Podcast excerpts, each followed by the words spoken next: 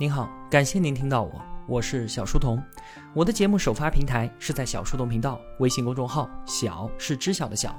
我也会将节目分发到喜马拉雅之类的各大音频平台。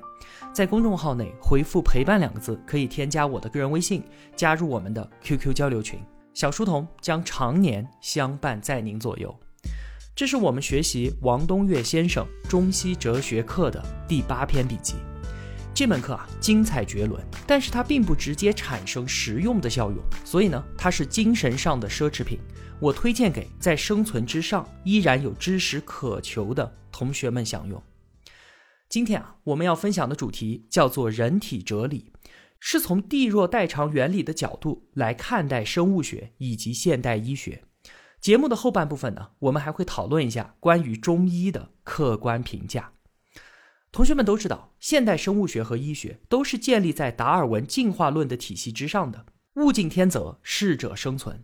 在第四篇笔记里面介绍地弱代偿原理的时候，我们说过，当我们站在三十八亿年整个生物演化的尺度上来观察的时候，我们会发现，越后演的生物，它其实并不是越适应的，反而是越脆弱。对于外界的依存条件越多，而且死灭速度也越快。我们明显看到，这是一个越进化越不适应的进程。地弱代偿原理认为，万物一系演化存在度是在不断降低的，它只能够用自己能力的不断提升，从而进行代偿。这样的说法并不是要否定达尔文，而是说进化论的物竞天择、适者生存只阐述了代偿层面的机理。我们还需要有观察到万物一系演化不断衰变的纵深目光。从地弱代偿的这个角度来看待达尔文体系建立的现代生物学和医学，我们如何理解生物的进化？它就是一个畸变与衰变的进程呢？我们先来看一个单细胞，它是非常完满的一个生命了。自养型生物生命力非常的强大，只要光一照射它，它就能够获得自己生命所需的各种物质，结构极为简单，也就极为稳定。三十八亿年从来就没有灭绝过。那因为生物相对于无机物来说，它的存在度已经弱化很多了。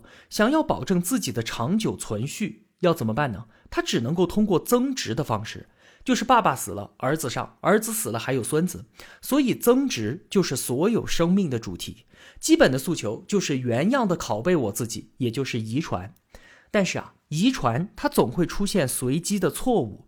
从长时间的尺度来看，随机错误的积累，我们称之为进化。但是在短时间尺度上呢，爸爸看见儿子长出了两个鼻子，首先想到的一定不是进化，而是生病，是变异，对吧？病理化变异就是生物存在度降低的过程，因为基因突变，多细胞生物就出现了。多细胞融合使得原来单细胞周围的细胞膜，也就是它的能量获取通道被遮蔽掉了。如果细胞膜被完全遮蔽，它必死无疑。怎么办呢？这就迫使它分化出了一种变异细胞，从而形成神经元，由这个神经元把整个机体摄取的能量在所有细胞当中重新分配，这样才能够让排布在中间的那些细胞得以存活。从这个最原始的改变，我们看到了一个趋势，就是作为单细胞的个体，它的生命是非常完满的。可是因为基因突变构成了多细胞生物的时候，部分细胞只能够放弃掉自己的完满状态，残化和分化出一些功能，然后再依靠相互依存，才能够保证整体的生存。生物的进化，它就是一个畸形化的过程，就是首先发生了一个畸形化，造成了生存形式的恶化，然后不得不进一步的畸形化，分化出一些特有的功能，从而维持原先畸变系统的平衡。这样一个过程，使得生命的有机体结构就越来越复杂。有机体一旦复杂化，那就没有办法再像单细胞那样晒晒太阳，我就能够存活了。只能够从自养型生物变成异养型生物，通过摄取其他的生命物质来作为自己的能量来源。于是呢，就需要进一步的分化出其他的系统，像是运动系统、消化系统等等等等。于是有机体就进一步的复杂化。一切高等生物其实不过就是病理畸变的叠加化、有序化和系统化。生理的底层代码其实就是一个病理进程。表面上看，它的能力是越来越强，而实际上呢，那就是一个病理堆积、畸变叠加的过程。它就是一个系统复杂化和衰弱化的过程。这个就是生物进化的本质。作为一个单细胞，它的结构非常简单，自然也就不会生什么病。而每多分化出一个功能，这就多了一份病变的风险。越低级的动物，我们是越看不到它生病的；而越高级的动物呢，高级到我们人类就已经是百病缠身了。那接下来，人类的文明史就是对于之前这一段自然史的恶性继承。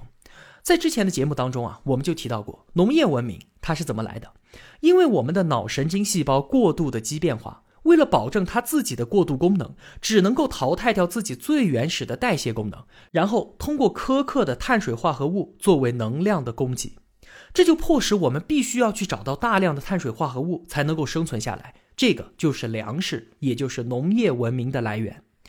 人类在文明化之前啊，和所有动物都是一样的，在自然当中获取所有的生存资料。所谓文明，就是大自然不再给人类直接供养，我们把它称之为失乐园。尽管文明也是自然进程的产物，但是文明化之后，我们亿万年进化而来的适应于自然的那个生存方式，在数千年之间就发生了快速的突变。我们面对的是一个完全不同的文明环境，而当初和自然之间建立的匹配关系，在这样的环境当中立即紊乱掉了。我们的自然生理与文明生态发生了剧烈的冲突。这就造成了一个对于我们每一个个体来说都非常严重的后果，就是我们现在承受的所有疾病，它都是进化和文明的产物。我们不得不与疾病终生相伴，比方说难产、糖尿病、高血压，甚至是癌症等等等等。那说到这里，疾病为什么是进化的遗产，以及现代医学的生发历程，我们在刚刚解读完的《博士宁医学通识讲义》里面已经分享过了，在这里啊，我就不再复述了。这部分内容呢很重要，而且对于所有人的生活健康都是很有帮助的，所以建议没有听过的同学还是去回听一下。刚才我们说明了，自然史它就是一个衰变的进程。我们人体呢，就是衰变进程当中最脆弱的有机体，而我们人类的文明又是对于自然进程的恶性继承。在疾病的认识方面啊，相比于之前的医学通识讲义，王东岳特别强调了一点，我觉得很值得说一下，就是现代文明所造成的疾病爆发，这是我们千百万年来应对自然环境的生存方式不能够适应现代文明生活所造成的必然结果。要知道啊，在文明之前，疾病其实是很少的。话说，有一批西方医学家在巴基斯坦北部喜马拉雅山脉考察一个原始氏族，叫做汉萨人，和他们长期生活了十个月，发现这些人啊只会得三种病，一个呢就是打猎时候的外伤，还有一个是沙眼，再有一个是因为在雪地当中太阳紫外线反射量过高而得的白内障。十个月的观察时间里面，仅仅只见这三种病，这说明人体在千百万年的进化匹配过程当中，在自然条件下，基本是处在一个生理有序的结构当中的，这就压抑住了潜在的畸变病理状态，它没有被调动出来。而今天呢，文明化之后就大不一样了。举两个例子吧，一个是糖尿病，要知道，所有的生物都是在吃不饱饭的过程当中进化而来的，饥饿才是生命的正常状态。于是呢，我们体内就存在着一组基因，把偶尔能够吃饱的那些剩余能量全部储存起来，以备他日调用。而就是这一组维系着生物在资源有限情况下亿万年生存的基因，却成了现代人类糖尿病的元凶。今天啊，我们每一顿都能够吃饱，而这组基因为了不让能量浪费掉，就将其聚集在每一个细胞当中，直到把所有的细胞都给撑死。所以，糖尿病的并发症，它是人体所有器官都无一能够幸免。在人类文明之前，是很少能够吃饱饭的，也是很少能够见到糖尿病的。有学者统计啊，现在处于糖尿病前期的人已经达到百分之五十三以上了。这是一件没有办法的事情啊，因为一个孩子，他只要一日三餐顿顿都吃饱，那他成长到二十岁就已经是二型糖尿病前期病人了。人类将全面进入到一个糖尿病的时代。再举个例子，传染病，其实啊，细菌的伤害程度它原本是非常之低的。你想，细菌为什么要感染我们？是为了它自己的生存和播散。那比方说，一般的感冒症状无非就是咳嗽、打喷嚏，还有轻微的不适，这才是细菌感染之后的正常反应。它通过你的喷嚏和咳嗽再传播给其他人。那如果细菌让受感染者很快就死掉了，那它不就等于和我们同归于尽了吗？完全没有必要。但是在文明化之后，城市化人口高度聚集，细菌即便把感染者快速致死，也能够在短时间之内传播感染其他人。于是呢，烈性的致死性传染病开始不断的爆发，传染病也是典型的文明病。其他的例子啊，就不再列举了。包括王东岳先生，他给出了一系列针对疾病和健康的建议，这些细枝末节我就不逐一介绍，还是推荐之前解读的《博士宁医学通识讲义》，以及同学们自己去听王东岳先生的课程。接下来后半部分呢，我想聊一个很刺激的话题：如何看待中医？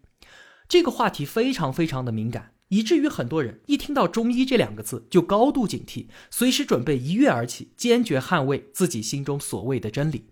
那不管你的立场是如何的，如果你只是希望从我这里印证你所坚信的，那请你还是不要听下面的内容了，因为我接下来所说的话你是绝对不会满意的。对于中医的批评啊，可以说是一脉思潮了，从民国时期一直到现在。我国学术界很多巨匠对于中医的态度都是非常负面的，像是鲁迅、郭沫若、李敖、严复、陈独秀等等都是如此。但是我们需要清楚一点，就是在当时，我们正在对于自己的传统文化进行一个全面的清理，当然也就表达为全面的否定。那个时候的氛围就是这样的，所以说可以说是委屈了中医了。首先，我们要明确的是，中医它绝对不是科学。要知道啊，科学不过是近现代才出现的一个思维范式，在此数千年的文明史当中，维护我们人类生存的全部都是非科学。而中医呢，它是人类最原始的医学，诞生于科学之前，那它当然是非科学。非要把中医往科学上面附会，把中医弄成伪科学，这才是对于它的糟蹋。中医是人类最原始的医药体系，它的高明与美妙正在于它的原始性和幼稚性。记得刚才我们对于文明病的表述，人类在文明之初，文明病还没有被大幅度的调动，我们的疾病其实是很少的，而且是比较轻微的，更多的时候只是一种生理上的波动，感觉到轻微的不适，可以说啊，这就是一般的正常状态。而中医呢，它使用自然界的草药进行加工处理，用自然的方式来应对当时人们这个轻微的生理波动。在当年啊，中医是非常非常好的医疗手段，它比世界上其他任何地方的原始医学都要更加的精致和发达。那随着中华农业文明的精雕细琢，中医也就积累了更多的经验，效果也是最好的。它与当时我们的生活方式是高度匹配，有效的维护了我们高度文明之前的人体健康。这个就是中医的最大价值。但是当时是在前科学时代，使用非科学的思维方式只能够处理较小的信息量。而今天呢，中医面对大信息量的社会，面对文明的快速恶性发展，面对文明病的大规模烈性调动，中医之前那个与人类生存模式相匹配的状态，其实已经丧失了。随之而来的衰落，这不是很正常的事情吗？这就是中医的历史定位。中医它是用经验类比模型的思维范式建立起的理论体系，而今天呢，我们站在科学精密逻辑的角度去看待它，中医的理论当然显得是非常的粗糙，甚至是荒唐的。比方说，中医讲白糖寒，红糖热，但今天我们知道，二者并没有什么本质的区别，红糖无非就是多了一些杂质而已，提纯之后它就是白糖。再比方说，中医讲怒伤肝，喜伤心，思伤胃。悲伤肺，今天我们也知道，这些情绪都是大脑当中的电信号而已，跟我们的内脏没有任何关系。虽然啊，中医的理论体系在今天看来极为荒唐，但是它毕竟积累了数千年的经验，精雕细琢，千年不辍。而这些经验的调取和运用，以及治疗的有效性，都是要在这个现代看来极为过时的中医理论体系当中才能够正常运行的。什么意思呢？比方说，中医讲脾湿生痰，说是因为我们的脾脏潮湿了，所以才咳痰。今天我们当然知道，咳痰是因为支气管内膜被细菌感染，那支气管就分泌粘液把细菌给包裹住，然后用咳嗽把它给清理出来，这是一种生理保护机制。这和我们的脾脏是不是潮湿没有任何的关系。但是这并不影响中医，它使用桔梗、贝母、前胡等等这些直接作用于支气管病灶上的药物来进行有效的治疗。再比方说，中医讲肺和皮毛，发烧了，说是因为我们的肺和皮肤毛发的关系紊乱，这完全就是胡说八道。但是这也不影响中医使用银花柴胡这些解表剂去疏解体温。所以，我们看到中医的经验与它的理论是高度匹配的，理论体系是经验运用的调动手段。我们用科学理论范式去攻击中医，它确实毫无招架之力，但是我们也并不能够说它一无可取。对于中医的评价，我们搞清楚它的价值所在和历史定位，其实就非常的清晰了。它与人类高度文明之前的生活方式相匹配，有效的维护了当时的人体健康。而今天呢，文明病大规模的调动，疾病的烈度程度今非昔比，中医在相当程度上已经可以说是无能为力了。我们需要的是与现代文明同样爆裂的、与之相匹配的现代医学去处理这些问题。可是因为中医它不甘于退出历史舞台，总有人把它搞得越来越玄乎，以此呢来对抗其衰落的危局。当年啊，鲁迅先生反对中国传统文化当中的许多东西，比方说裹小脚，比方说男人的辫子和父权的蛮横。他攻击中医的时候啊，也是毫不留情。他说中医就是有意或无意的骗子。其实他说的并没有错了。当时啊，中医经常就给人们开一些根本就找不到的药引子。郎中给他的父亲的药方药引子竟然是原配的蟋蟀，就是说第一次结婚的蟋蟀，这简直就是荒唐至极。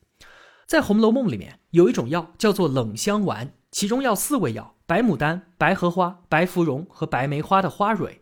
药引子呢是同年小雨节令的雨、白露节令的露、霜降节令的霜和小雪节令的雪。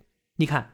要找到这四味药已经很困难了，而在同一年小雨那天没有下雨，或者小雪那天没有下雪，这味药它就做不出来。可见这样的故弄玄虚，表达出了曹雪芹对于中医的讽刺。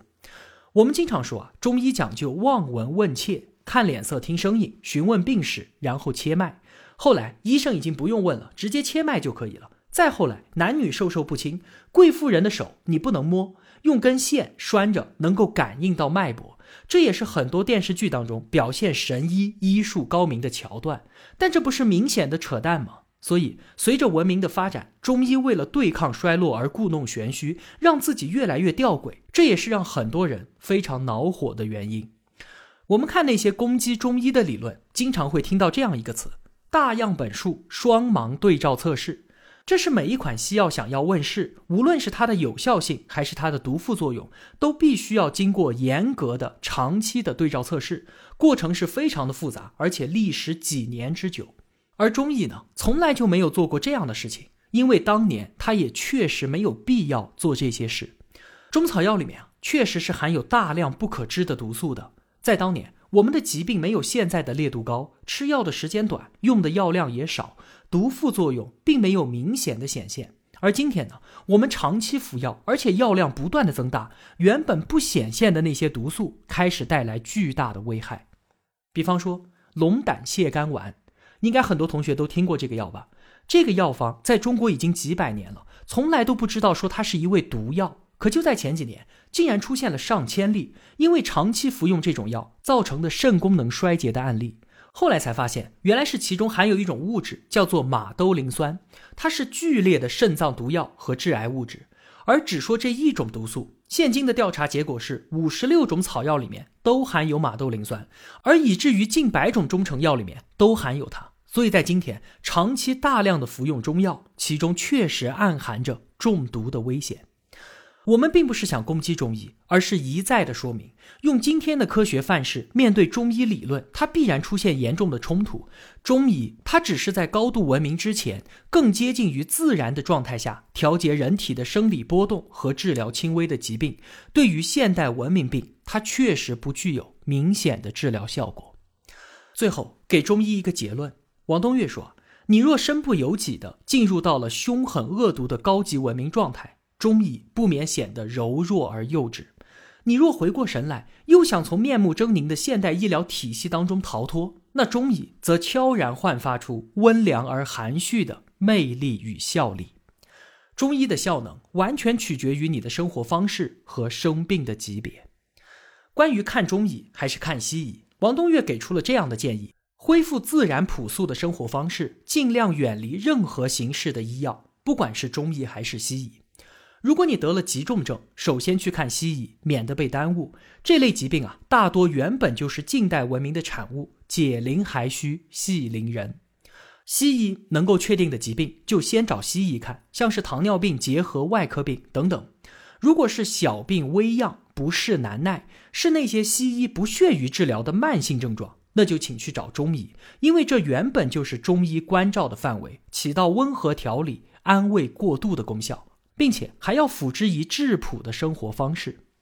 我一点儿都不想说中医没用，但是面对爆裂的现代文明病，中医确实显得太原始。也太温柔了。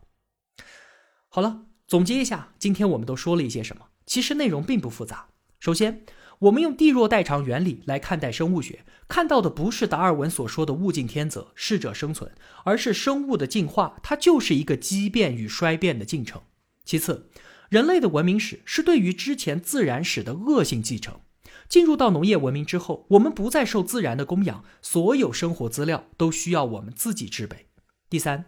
文明化之后，我们亿万年进化而来的适应于自然的生活方式，在几千年时间里发生快速突变，人与自然的匹配关系完全紊乱，我们为此付出了巨大的代价。进化病和文明病不断的爆发，疾病与人类终生相伴，到死方得解脱。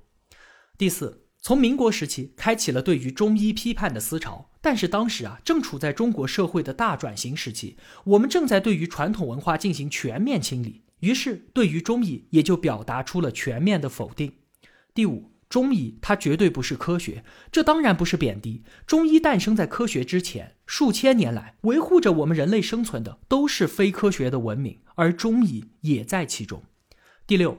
在当年，中医是全世界最优秀的医疗手段，它与当时我们的生存方式是高度匹配的，有效的维护了人类高度文明之前的人体健康，这是中医的巨大价值。但是在今天呢，文明高度发达之后，我们的生活方式巨变，烈性文明病不断的被调动出来，中医对此确实是无能为力。第七。中医是用经验类比模型所建立的理论体系，它数千年来积累的丰富经验，需要在这个理论体系当中方能运行。今天我们用科学思维范式对其攻击，中医确实是毫无招架之力的，但是这并不妨碍它对于轻微的生理波动和疾病进行有效的治疗。最后。今天中医面对恶性文明病，确实太原始也太温柔了。我们正确的认识它的价值之所在和它的历史定位，接受它衰落的事实。任何的吹捧和诋毁都是没有必要的。好了，今天的节目就是这样了。如果我有帮助到您，也希望您愿意帮助我。一个人能够走多远，关键在于与谁同行。我用跨越山海的一路相伴，希望得到您用金钱的称赞。我是小书童，我在小书童频道与您不见不散。